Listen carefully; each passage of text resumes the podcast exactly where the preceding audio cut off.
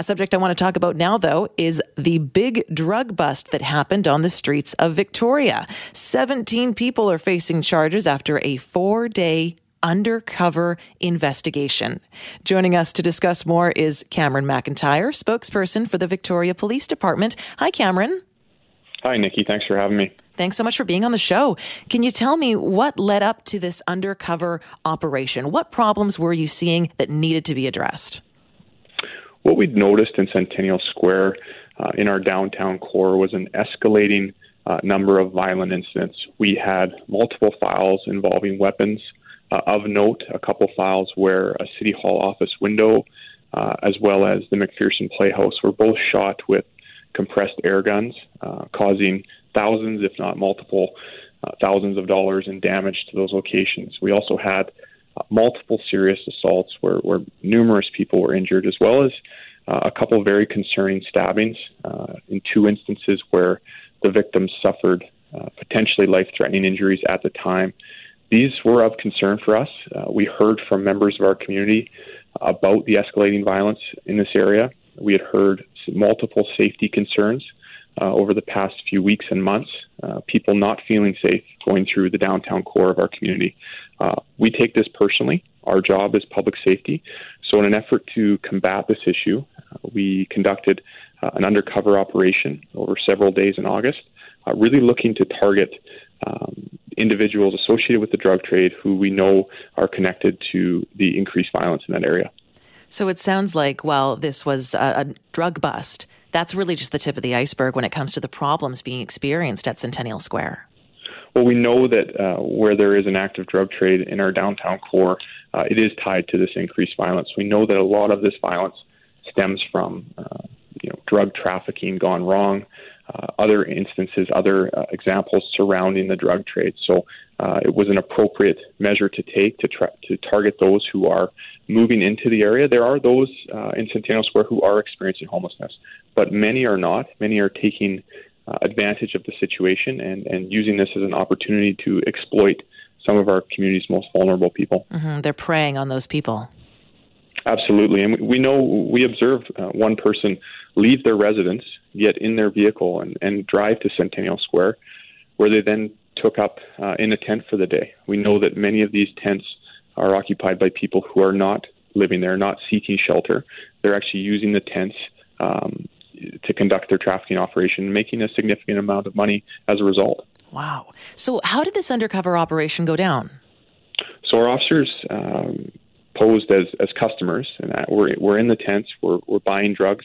Uh, cocaine, methamphetamine, psilocybin, uh, fentanyl was purchased on numerous numerous occasions, uh, and that's that's how we conducted our undercover operation. We we experienced ourselves the, the level of violence that's playing out in our downtown core. Our officers were actually uh, robbed as they were uh, conducting their undercover operation during the course of this investigation. So um, it's a, it's a really good example of, of what's playing out in our downtown core or has been playing out. We're hoping that our recent action will will help to improve the situation. Unbelievable. So the officers, albeit undercover, were actually robbed while this operation was ongoing.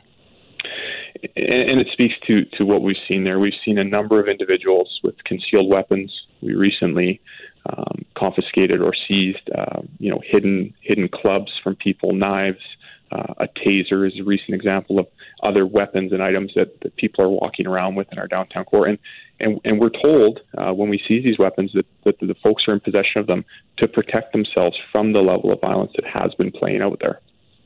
What is the risk level for officers involved in an operation like this, and how do you address that?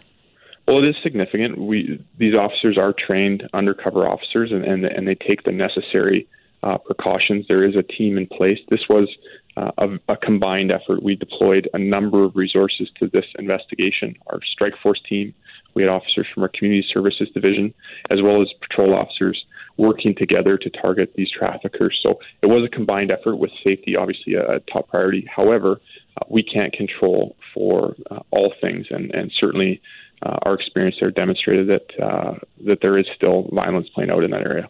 Of the 17 people who are facing charges now, what is their fate?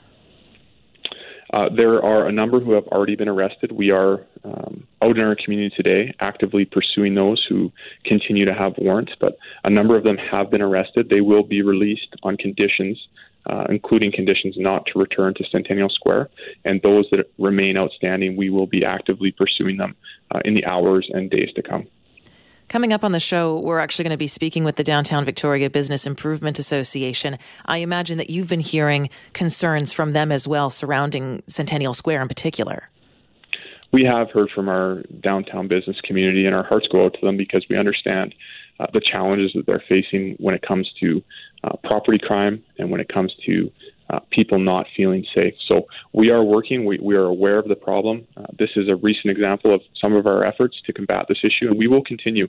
Uh, the reality is, is that, uh, again, public safety is our job, and when we're hearing from members of our community that they don't feel safe because there are stabbings playing out in our downtown core, uh, it's unacceptable to us. So we will continue to target these individuals and work to uh, improve the safety of the area for people who are in Victoria and they are seeing something that they think is unsafe, particularly if it's related to something that's occurring at Centennial Square, how should they go about contacting police? It's so important that people call us with information and with tips, uh, or if they have safety concerns and they see an ongoing incident, to call 911. The reality is, is that so much of the successes that we experience in our files are a result of uh, members of the public reaching out to us and giving us information because we can't be everywhere uh, all at once. So uh, we really hope the public uh, understands that we're here. Uh, and if they have information or they see something concerning, to please give us a call. Cameron, before I let you go, I want to ask you uh, one last question on a subject that I spoke to your police department with when we began this week, and that was a guy who threw not one but two parties this past weekend, and he ended up getting a very large fine in related to COVID nineteen rule violations. Have the Victoria Police Department handed out any tickets related to those COVID 19 violations since we last spoke?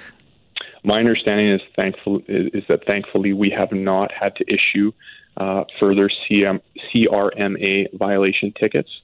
Uh, the situation last weekend was uh, extraordinary in that this person had multiple people to their one bedroom uh, apartment building, uh, really with no regard to the potential consequences to uh, public health and public safety. So we're thankful that since since that experience, hopefully uh, the message is out that if people choose to be reckless in this manner, uh, that that the CRMA will be enforced. Well, Cameron McIntyre, thank you so much for the work you do, making our streets safer, and stay safe out there. Thank you, Nikki. Have a great day. Welcome back to the show. We're continuing our discussion about Victoria's problem, leading off of an earlier conversation we had just a few minutes ago about a big drug bust that occurred in Victoria, particularly around the Centennial Square area.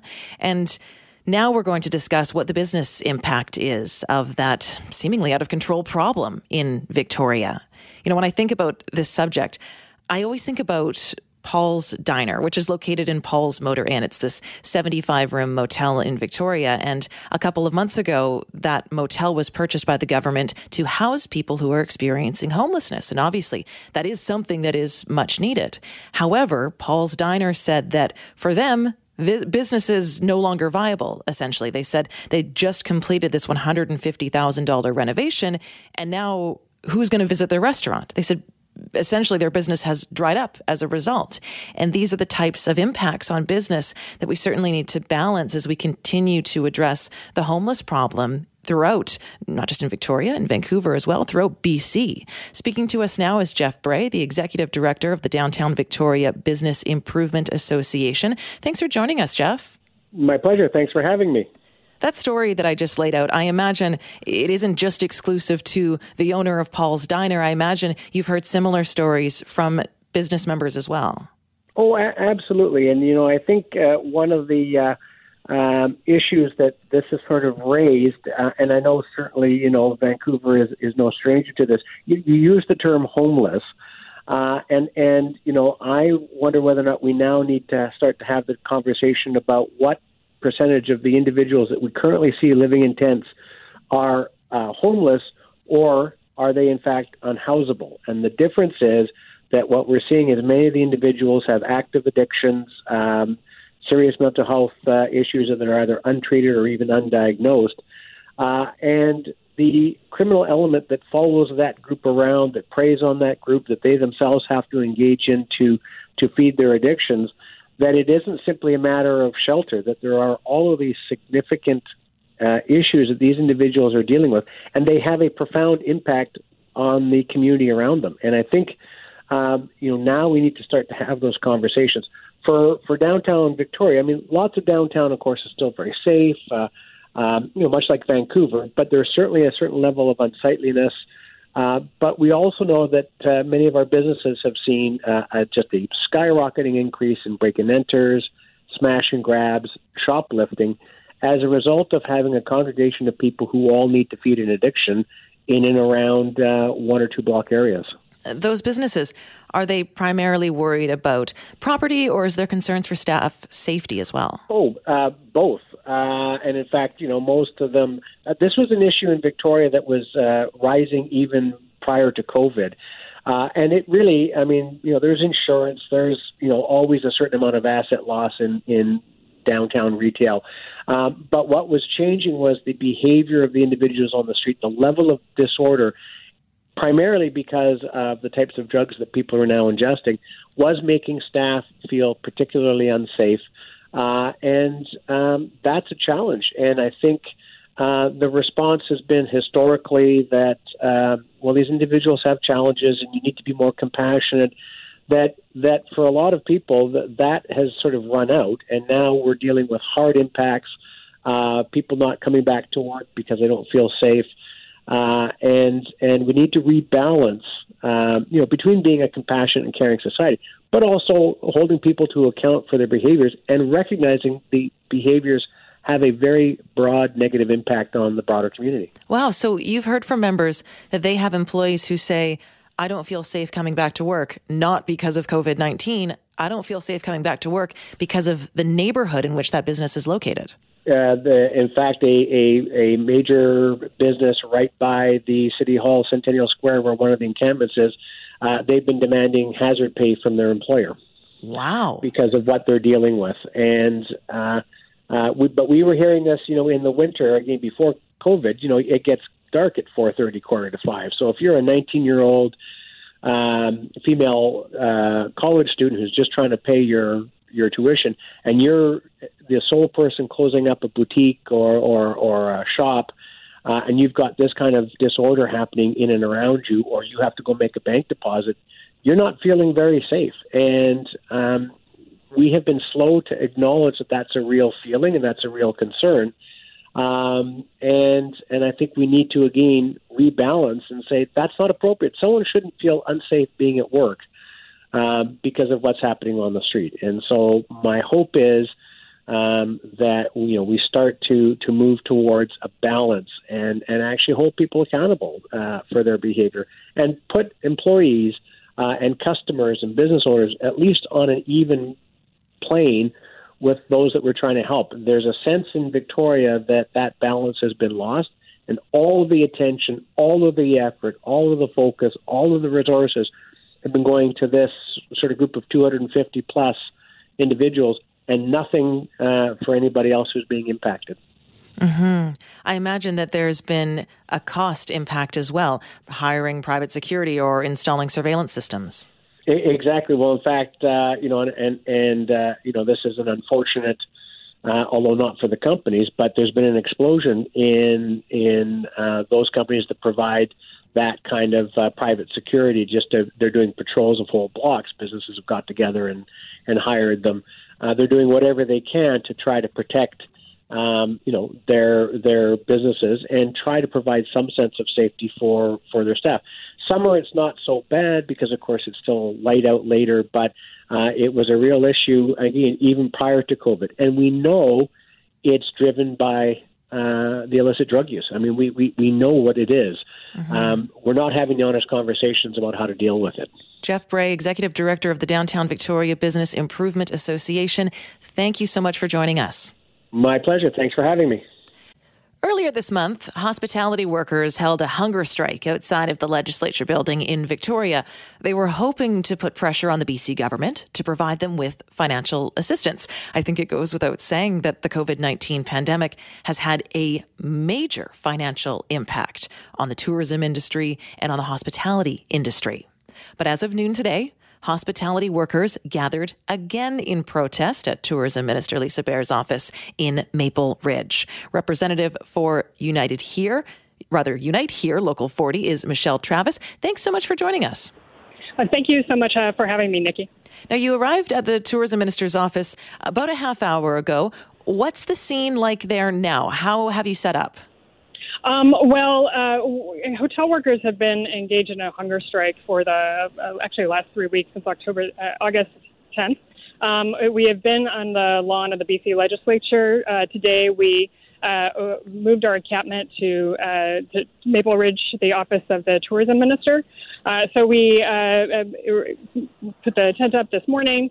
Um, folks, the fasters will be out throughout the day and for coming days. And, and, right now, we're in the middle of a press conference, uh, and we'll be kicking off a demonstration shortly. Uh, fasters have been joined by uh, members of the community, uh, clergy, elected officials to really urge the government to address the crisis facing 50,000 uh, hotel workers across BC who've been impacted by the pandemic. Right. What is the message specifically that you're really trying to get out today? Really, we, we've been asking and urging the province to uh, uh, address the fact that you know one of the hardest hit sectors has been the hotel sector. Uh, workers, most most of the workers in the sector have been laid off since mid March. Uh, most of them are still laid off.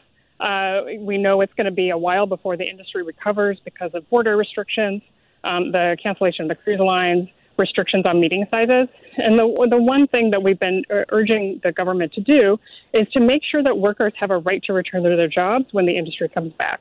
And what that means is that if you were uh, working in your job on March 15th, or you know when you were laid off, um, you, when the when the industry starts to do better, you're going to be first in line to get your job back. We don't want to see folks losing their jobs uh, while they're on layoff, being replaced when the industry comes back, and workers being replaced for less. Uh, a lot of workers have been in this industry for a long time, for decades. Um, uh, we have a, a woman today who's fasting who's worked in her hotel for 27 years as a room attendant. Another faster has worked in her hotel for 45 years as a, as a room attendant. And they just want to know that they have a job to go back to when the industry starts to recover. Outside of that job security, is there anything else that you're hoping for? Any other kind of financial assistance?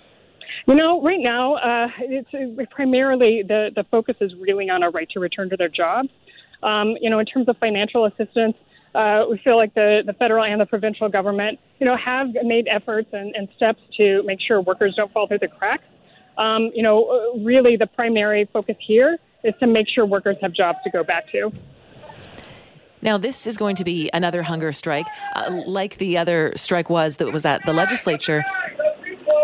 I can hear the sounds in the background. So. now, those those people there that, that we can hear in the background, are they continuing the same hunger strike from from the legislature? Is it the same people who are on That's strike? Right. It's the same. It's the same hunger strike. Um, you know, folks have uh, the the hotel workers that are participating in the in the hunger strike uh, choose, you know, however long they they they feel like they're able to uh, to sort of last on a on a hunger strike. Um, some folks may choose to do it for a day or two. Others have done it for uh, up to a week, and it takes a real toll on the body. Uh, it's you know it's not a comfortable uh, a comfortable experience. But you know, the reason why they're participating in the hunger strike is they really want to send a message to the government that look, if we don't have some some security or certainty about having jobs to go back to when the industry does recover, we're not going to be able to feed our families. Uh, we're not going to be able to support ourselves, and there are not a lot of jobs out there. Um, you know, uh, the the hotel, laid off hotel workers are looking for other work. There's not a lot out there. Um, they love working in this industry. It was a booming industry up until the pandemic hit. Um, we know it's going to come back eventually. Um, we just want to make sure that nobody uh, it loses their job because of the pandemic. Um, uh, folks have worked too hard to, to build a livelihood out of this industry that we know is a critical part of the BC economy and it's going to eventually come back. Mm-hmm. Last time we spoke, we talked about Nadine Abenes, who is a hotel worker. She's worked at, I believe it was the Hyatt Regency for mm-hmm. years and years and years, uh, 12 years, I believe. Do you know how she's doing now? Because she was one of the hunger strikers that, I, that we spoke to before. That's right. She was one of the original hunger strikers. Um, she uh, conducted her, her hunger strike for about five days. The medic had suggested that she uh, end her fast a bit early because of um, some health concerns. Um, so she she did do that, um, but she is you know still you know still fighting to make sure she's got a job to go back to, um, and very committed. And she's actually out here today, you know, supporting the other women and men who were fasting today, uh, who were laid off from the from their from the job. How many fasters are there today? Today, I think we have about uh, six, and then there are members from the community who've also joined the fast. Um, but you know, six hotel workers, and we expect more to join. You know, as the days go ahead, and when folks feel like they can't go on, then you know more hotel workers come to replace them. We can hear in the background drums. We can hear chanting. What is being said right now? Uh, that's a great question because I'm having a hard time hearing with a chant. Uh, uh, I couldn't tell you right now because I'm having a hard time hearing it. Uh, they may be saying I'm sorry, I, I, I, I, won't do it justice right now because I can't hear. That's okay. I, it, it, sounds emotional nonetheless, and it sounds. Yeah, no, it is. I mean, people have taken this very seriously, and, uh, you know, a hunger strike is not something to take lightly. Um, you know, but folks feel very strongly that, you know, they've contributed to, a, like I said, a very important sector of the economy. They've, they've supported their families on these jobs. Um, we know that the industry is eventually going to recover. We just want to make sure the tourism minister, uh, the labor minister, the province, you know, recognize the crisis in front of them um, and make sure they take action to address uh, the crisis facing BC hotel uh, BC's hotel workers. As you said, a hunger strike isn't something to be taken lightly. But do you feel that the government heard your concerns during the last hunger strike at the legislature building earlier this month? I, I think that's a good question for the for the government to answer. You know, are they listening to the concerns of hotel workers? Um, we're asking them, you know, is what we're saying is that look, there was a, a, provincial review that was conducted that was completed on the 20th. Um, so we're a week later, we still haven't heard a response from the government. We're concerned about that. Uh, we want to make sure that they're taking this seriously um, and you know addressing the crisis. And we haven't heard anything from them yet, um, and that's a that's a concern to us. What have you heard from other hotel workers or hospitality workers across the country? Are they united in this fight? You know, I think uh, you know this is something that we're seeing not only in Canada. We're seeing the same thing in the United States, where workers who have been doing the you know, working in these jobs for years are you know, are layoff um, and being told uh, or being terminated while they're still on layoff.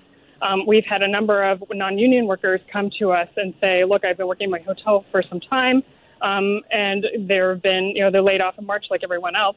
Um, there have been massive terminations that have happened while they're still on layoff."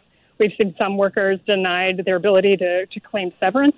Um, we know that the temporary layoff provisions are going to be expiring at the end in, on Monday. Um, so uh, we're curious to see how the province is going to deal with that because non-union workers, you know, have even fewer protections to come back to their jobs. Um, what we've been saying to the government, whether you're union or not, you know, we're all in the same boat. Um, you've got to address this problem because workers are facing mass termination now. Um, we're also seeing workers' rights on the job being stripped away. Um, the example of the Pan Pacific is one I can share with you, where uh, workers there were asked to uh, they terminated some number of workers, and then for those who remain on the job, we're told, look, you need to sign away your years of service, become a casual on-call employee, and then waive your rights to claim severance if you want to continue to stay on this job. That's a real problem, and we don't see uh, the province addressing, you know, what's happening in the sector right now. So, what happens from here? Where do you go from here if this hunger strike doesn't work to ensure that that guarantee that you're hoping for, that security you're hoping for? You know what? We're going to keep pushing. You know, we're going to keep pressing. Uh, workers are committed to continuing the hunger strike. We're going to continue to to urge the government, the tourism minister, the labor minister to take responsibility for what's happening. And I, I think we're going to keep we're going to keep at it until we see that the province is taking some action. Michelle Travis, thank you so much for joining us. Thank you for having me. If you're wondering why the NBA, WNBA, MLB, and MLS have put playoff games on hold, then listen to this statement read yesterday by the Milwaukee Bucks outside of their locker room. When we take the court and represent Milwaukee and Wisconsin, we are expected to play at a high level, give maximum effort, and hold each other accountable. We hold ourselves to that standard, and in this moment, we are demanding the same from lawmakers and law enforcement. We are calling for justice for Jacob Blake, and demand the officers be held accountable. For this to occur, it is imperative for the Wisconsin State Legislature to reconvene after months of inaction and take up meaningful measures to address issues of police accountability, brutality, and criminal justice reform. We encourage all citizens to educate themselves, take peaceful and responsible action, and remember to vote on November 3rd on behalf of the Milwaukee Bucks. Joining us now is Howard Kelsey, Canada Basketball Hall of Fame inductee and a leader in the Canadian basketball community. Hi, Howard. Hi, Nikki. Thanks for having me on. This is a, a very uh, volatile subject. I've already had hundreds of people calling me just finding out that uh, we're going to address this subject. So, congratulations. Mm, well, you know, 2020, it's certainly been a year of monumental moments. In your opinion, Howard, is this not only one of the monumental moments of this year, but perhaps the whole decade? My opinion, yes. And I just want to back up a little bit. When I saw the video, and again, the backdrop and context to this is we're all aware of what happened with George Floyd, Trayvon Martin, Breonna Taylor. Mm-hmm. That's been building. I can't believe that any police officer, and I'm a big supporter of the Vancouver police and police in general. There's a big difference between what's happening in the United States and in our city. So I want to commend VPD and Chief Palmer because we are we don't have any of that going on over here. But that somebody could actually shoot a person in the back that's unarmed and not part of a crime, let alone seven times, let alone with their children in the car, flanked by multiple other officers. So I don't know what the word is. I've been trying to find one that it passes appalling because I was appalling with with uh, George Floyd. Uh, it's terrible. Uh, we're in a crucible. This is taking action. So I want to go back when you talk about history the most important step that was made in sports, and it's not a coincidence that sports uh, celebrities are speaking. I've had on my wall for 50 years the iconic Black Power with Tommie Smith and John Carlos and the Australian runner in the 68 Olympics in the 100 meters. That was the first iconic protest in sports. Then you had Muhammad Ali, Bill Russell, Kareem Abdul Jabbar, and Jim Brown standing up. Those are the people that began the movement through sports and iconic leaders. And now we're at another crossroads, and I commend the NBA, the Bucks, but the other players had to be part of it. So did the coaches for drawing this because they do have a platform. But this is not about sports. This is about people of all races. White people have to be standing up for black people here. We've had a lot of black players speak it, but we it doesn't matter what your race is. I grew up on Kits Beach where race is not an issue. Been there for 50 years. It's the melting pot of Western Canada for everybody getting along. Why? Because we're all out there playing and having fun. There is no race when you're playing sports. So I just want to say that yes, it's a transit, transitory moment, but it's not about rhetoric. It's about action. So I'm going to make a proposal here. First of all, there should never be shoot to kill allowed. And they might want to re examine whether bullets are used or tranquilizers are used. Consider those things. Why are people getting shot in the head, in their heart area?